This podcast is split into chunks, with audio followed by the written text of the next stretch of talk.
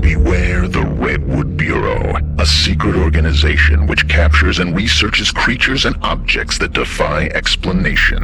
Their reckless procedures have led to countless innocent lives lost. I am Agent Conroy. I worked for the Redwood Bureau, but I have escaped them to leak their reports to the unsuspecting public. You have the right to know.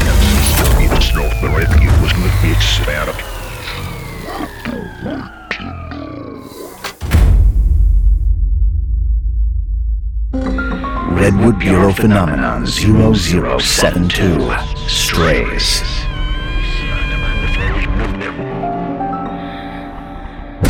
RBP report 0072 initiated. This report came to us from a panicked man with an oddly intense fear of cats and ramblings about his missing wife. One of the strangest reports we received while I was with Redwood. As it turned out, the man had good reason to feel frightened of a certain kind of feline. Cat-like entities the Bureau calls strays. Despite researchers' best efforts, they're still indistinguishable from normal domestic cats until the terror begins. After driving two agents to madness, the Bureau placed the strays at threat level lethal, which is reserved for entities that might cause localized damage, chaos, or death. Who knows, maybe that cat allergy of yours has kept you alive and sane. If you let in these strays, your life might never be the same.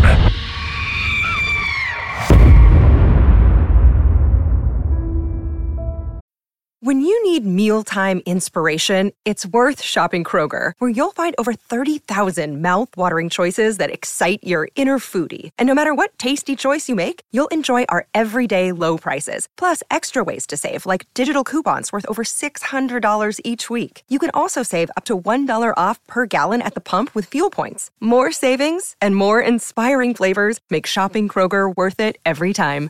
Kroger, fresh for everyone. Fuel restrictions apply. Another day is here, and you're ready for it. What to wear? Check. Breakfast, lunch, and dinner? Check. Planning for what's next and how to save for it? That's where Bank of America can help. For your financial to-dos, Bank of America has experts ready to help get you closer to your goals. Get started at one of our local financial centers or 24-7 in our mobile banking app. Find a location near you at bankofamerica.com slash talk to us.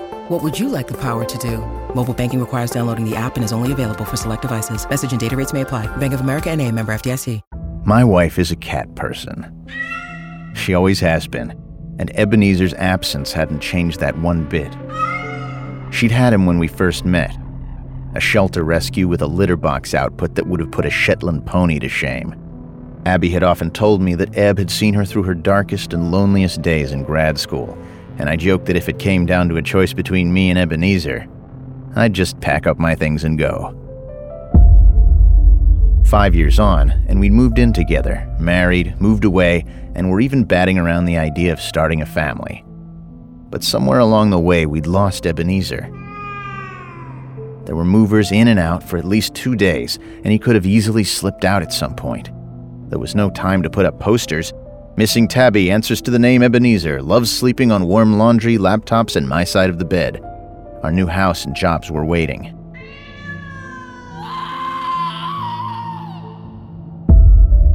Abby fell into a depression that had lasted for months.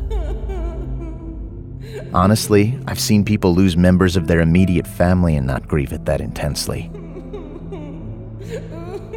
I couldn't help but feel a bit guilty.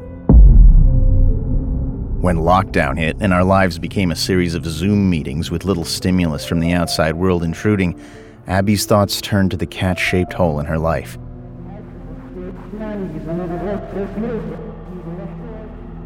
As we sat on the couch watching the evening news, I would catch her looking at pet adoption sites on her phone, muttering at various candidates.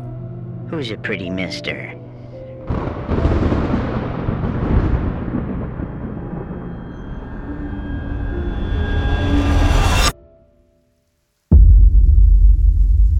On the day he arrived, a cold rain had started as I finished my last meeting, and I felt the chill start to creep up my bare feet and settle into my bones.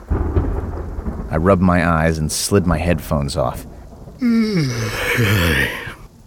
and even as I heard the patter of raindrops laying themselves flat against my window, I could make out a repetitive popping inside my otherwise quiet house. Abby? I called out, walking into the hallway and sticking my head into her office. The chair was empty, her screen glowing brightly onto no one. Come here, mister. I found her crouching down and snapping her fingers by our front door, swung open wide and exposing us to the NorCal elements. Come here, mister. I came up alongside her and peered out into the gray wall of rain that had descended from the heavens and saw what I first thought was a small black dog. That is, until it turned to look at us, and I saw the whiskers and green almond shaped eyes. It was a massive cat that would have put a Maine Coon to shame, with a splash of white across its chest, staring back at us. It let out a pathetic mewl before it sprinted across the street. Soaking wet and cold, it dashed up my wife's outstretched arms. I tried to raise a nominal resistance to this, citing fear about rabies or, God forbid, fleas. Honestly, I knew it was a lost cause. The look on Abby's face when she cuddled that stray told me as much. What are you gonna call him? Mr. Tom. She said, as though the answer was the most obvious thing in the world. Well, that's an old lady name for a cat if I ever heard one. Funny you should say that. A look of mild irritation passed over her face. My grandma used to tell me this story when I was little about this man who sees nine cats carrying a coffin with a crown carved in it. One of the cats speaks to him. Tell Mr. Tom that Mr. Tim is dead. She was stroking the cat as she rummaged through the fridge looking for something to feed the beast. I was impressed she was still holding him up, quite frankly. The man runs home to tell his wife and their cat. Totally normal thing to do. The cat, named Mr. Tom, exclaims, Then I'm the king of the cats and climbs up the chimney never to be seen again. And this guy, this big boy, is clearly royalty. she giggled with glee at the very idea. She set him down on the floor and began to plop some of the chicken I'd made the night before onto it. Seriously? I brined that. It's a meal fit for a king, then, isn't it? The giant feline dove in head first, making a hearty whirring sound as it tore into my gourmet roast chicken like some kind of greedy vacuum. We'll get him some regular cat food tomorrow. With a resigned sigh, I realized that our guest was here to stay. Hey, Tom. I cooed and bent down to stroke him. I was rewarded by a guttural whine and a swipe from its paw that I could feel the breeze from. I leapt back, snatching my hand away. It's Mr. Tom, my wife of five years said, with a hint of amused reproach in her voice. She patted and soothed the cat as though it had been the one attacked. She adopted a sing song baby talk voice. Hush, Mr. Tom, that's just Bill. We love him, don't we?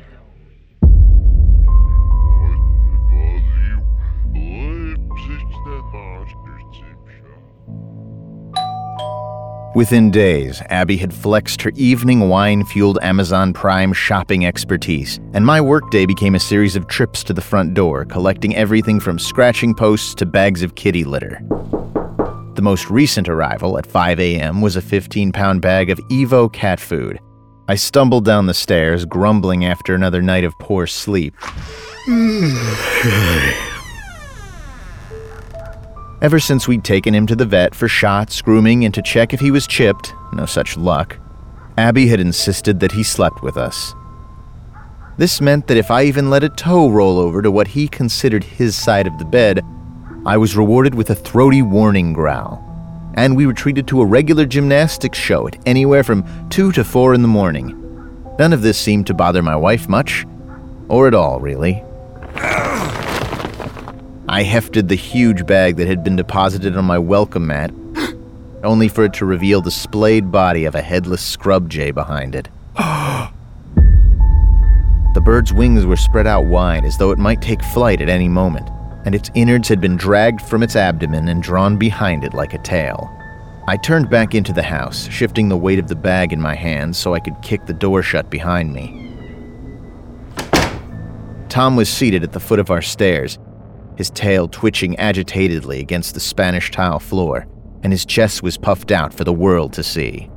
That one of yours, you psycho? The cat tilted its head as if acknowledging the question, but didn't seem to be inclined to provide an answer. I'd found a dozen or more scenes like that since he'd moved in, with as many as ten birds or mice at a time strewn across the patio walk. Abby insisted that Tom be an inside cat and was extremely diligent about keeping him away from the great outdoors from which he'd come. So, how he was getting out for his little hunting excursions was a mystery. I tried blinking my eyes slowly at him, something our vet had recommended to show affection. Try narrowing your eyes, like you do when you really smile, you know? Then close your eyes for a couple of seconds. I guarantee, a few tries and he'll do it back. The gesture was supposed to convey a level of trust, something like that, but Tom had never once reacted in any other way than to just stare at me with his alien, elongated pupils. But that day, I thought he'd narrowed his gaze, and with a flutter of frankly embarrassed excitement, I closed my eyes for a moment. When I opened them, he was gone. My enemy was quick, but worse, my enemy was almost totally silent. My life had become a series of attacks in the day after old Tom's arrival. His climbing skills were honed to a razor's edge by his days of roaming free. Tom quickly proved that he could scale anything in the house. Bookshelves, bureaus, and filing cabinets were all fair game for his efforts, and the perches they provided were for him and him alone. Knickknacks, trinkets, and bric-a-brac were all knocked aside by claw and tail to make room. More than once, we'd been seated in the living room when a paperback or a trivial pursuit box would fall on top of our heads, causing Abby and me to have to dive apart and breaking her up into fits of laughter. to her, everything that cat did was just the cutest thing she'd ever seen. Other times, when I was alone, he would wait until I looked his way. Then, certain that he had my full attention, he'd steadily nudge an object to the edge until it came crashing down pictures of me in my uniform, my mother's paintings, it was all fodder for old Tom. But when he deliberately knocked over one of Abby's scented candles, nay, one of her lit scented candles to the floor, I decided to clear away any flat surface of clutter. That's when Tom stepped up his campaign. He began hiding under chairs, behind boxes, and occasionally leaping from one of the many staging areas I myself had cleared for him. I would be passing by, going about my day, or perhaps heading down to the kitchen for a quick caffeine pick me up and a handful of almonds to get me through another Zoom meeting, and suddenly there would be a sharp and sudden burning sensation on an ankle or shoulder. When I'd turn to defend myself, the wet red welt already beginning to itch, I'd be rewarded with the sight of a black streak disappearing to one of its many hiding places to plan its next assault. My enemy was quick, and worse, my enemy was also totally silent. He'd gone after Abby a few times as she dangled string or ribbons for him to tear apart with his articulated claws. Our vet had suggested that he needed a bit more playtime, that his acting out was merely from an abundance of energy. For a moment or two, he'd seem content, and then something in his predator's nature would take over, and he'd tear a piece of flesh loose from her delicate hands. Once, while she was spooning his wet food out, he delivered a wicked looking bite to her left hand. It quickly crusted over with an angry looking series of scabs that formed a half moon shape. As with all of Tom's transgressions, Abby laughed it off and said simply, He's only playing.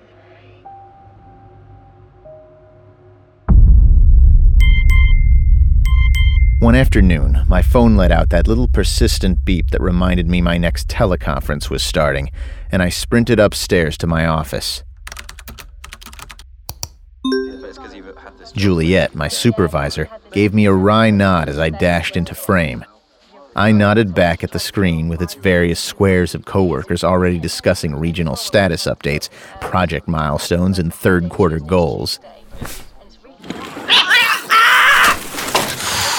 As I sat down, an ungodly yowl that was slightly less pleasant than fingernails across a chalkboard filled the air, and I yelped as a dozen or so lacerations were made through my t shirt. The papers in my hands went flying into the air. I cursed in front of several coworkers and VPs, and as Abby entered the room, old Mr. Tom shot into her protective arms. She angrily demanded to know what I'd done to him, all while assuring the cat that everything would be all right. Most of the team watching this live comedy of errors didn't even try to hide their laughter. Unfortunately, I wasn't muted. But all of that, as bad and as irritating as it was, I admit was pretty standard. More intense than the usual run of the mill cat adoption story, certainly, but just a ramped up version of what I'd gone through with Eb when I'd moved into Abby's place all those years ago. The part that was unbearable was the nighttime. For as quiet as Tom was during the day while carrying out his campaign of guerrilla warfare, he became a chatterbox as soon as we laid down for the evening. His greatest hits? Mewling, yowling, meowing, and the occasional deep rumbling purr were all trotted out. The worst, however, was the crying. It would normally come just after a long lull, a period of silence so long that my brain and body were convinced that he'd given up for the evening and decided to let me sleep. This episode is sponsored by June's Journey. What is horror to you? Monsters? Murder? Mystery? Well, if human monsters are your thing, June's Journey is the game for you, albeit in a more light-hearted tone. June's Journey is a hidden object game with a thrilling murder mystery set in the roaring 20s. You play as June on the hunt for your sister's murderer Discover clues through exciting hidden object scenes with beautiful and atmospheric illustrations and music. Victory brings you closer to new plot points and suspenseful answers. When not hunting for clues, you can customize your own luxurious estate island with gardens, buildings, and decor. Or chat and play with or against other players too, in the Detective Club, where you could even put your skills to the test in the Detective League. June's Journey is both relaxing and fun to play, with my busy schedule, I find it's the perfect game to pick up and play whenever I've got a free moment. It doesn't demand too much time, and it's pretty satisfying solving puzzles quickly and unlocking new clues. Can you crack the case? Download June's Journey for free today on iOS and Android.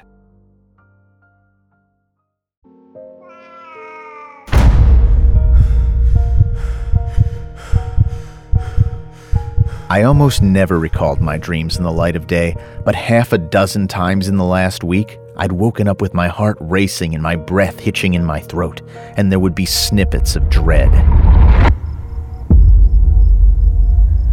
There was always movement, but in the logic of dreams, the mode of it changed as freely as water running down a hillside.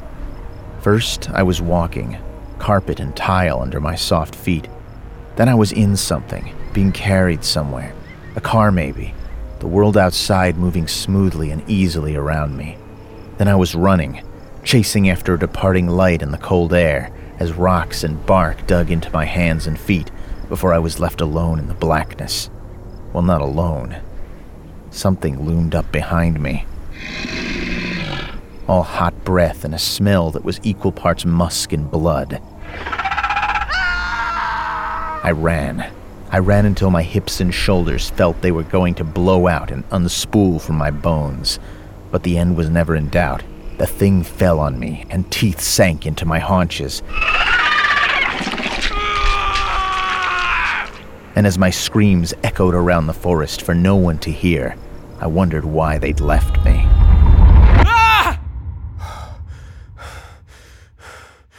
My eyes fluttered open, and I started to take in the dim world around me.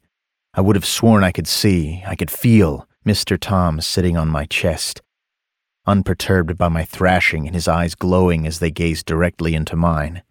The next moment, he was gone. I lay there panting, still feeling a remnant of that phantom pressure against my sternum. Slowly, my pulse slowed, and my breathing returned to something close to its normal rate. Then I became aware of a sound, a noise closer to a human infant in pain than anything I'd ever heard a cat make. I crept out into the hallway as my mind cobbled together the insane image of squealing newborns abandoned in my backyard, all crying out for their lost family. The muffled sound seemed to be coming from Abby's office. The light was visible under her door, and as I creaked it open, the squalling rushed out to greet my ears, pouring in through her open window. Abby was seated in her office chair, her back towards me, her hand languidly stroking something in her lap. She seemed to be taking in the cacophony like she was listening to a symphony, her head bobbing and swaying to its rhythms. Mr. Tom's tail dangled from the chair, flicking lazily like a conductor's baton. I approached them slowly, but a single squeak from the floorboards elicited a tiny meow from Tom, and the noise from the outside suddenly ceased. Abby turned around slowly, a placid expression resting on her face. Two pairs of eyes considered me in the dim light, and I felt small. There was a pang of a biological sensation, pure fear in my gut. Then she smiled at me. Just a hint, a wisp of the one I'd fallen in love with. She held out her hand, the one not petting Tom, and I took it. The cat slid off her lap, landing with a mild thump, and languidly wrapped himself around my ankles. It took my attention for a moment, and I was about to shoo him away when Abby asked, Where's my cat? I knew that she didn't mean Tom. Tom had never been her cat. Suddenly, Abby leapt from her chair, flinging herself at me with agility I'd never known from her. Her free hand lashed out at me, her fingernails raking deep into the flesh of my face. Mm. Ah. I reeled back, stunned by the ferocity. I felt Tom's form under my feet, and I was knocked off balance. Abby drove her shoulder into my chest as though she were aiming for the wall behind me. The force her tiny frame managed to generate was enormous, and I was lifted off my feet. The back of my skull cracked against her door. The world shuddered around me, making itself known only in flashes as I slid the rest of the way down to the floor. Claws clicked across wood, and Tom mounted my prone form. I felt each of his articulated claws finding painful purchase in new patches of flesh as he strode up me. The sting of his progress brought me back to a full enough consciousness that I tried to rise, only to be driven back down. My eyes flew fully open as Abby lifted her other foot from the floor, putting her full weight on my rib cage. The last of my oxygen left my lungs and my body revolted in panic. My lungs heaved and tried to force some oxygen back in, but there was none to be had.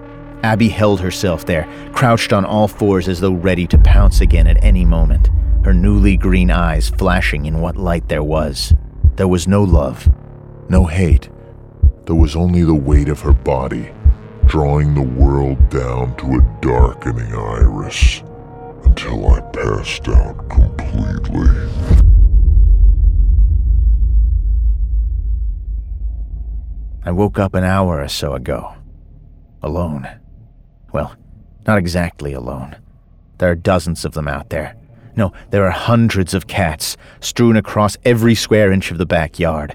Short hairs, bobtails, and Russian blues.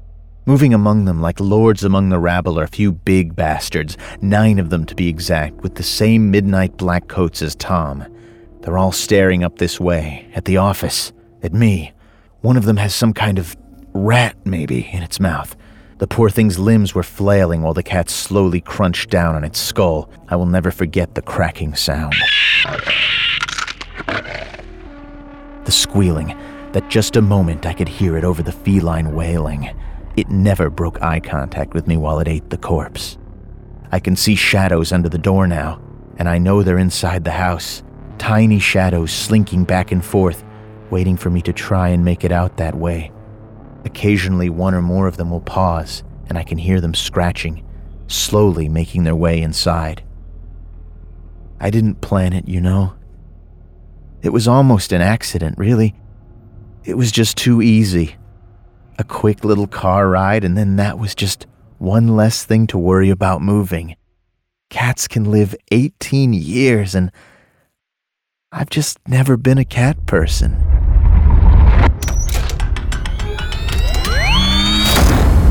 Instance of phenomenon 0072 called Mr. Tom had been contained by Redwood Bureau's Great Lakes Division for three months before disappearing. It was thought the phenomenon might have escaped its cell after charming one of the guards. Its house cat facade tricked even the experts of Redwood Bureau into lowering the security level for its containment, ultimately leading to an easy escape. Mr. Tom is out there somewhere, along with an untold number of other strays. Be careful what you let inside. Some things look like other things, but inside, there may just be something far more sinister at play. So stay cautious, even when the creature resembles but a typical harmless house cat. RBP report 0072 deactivated.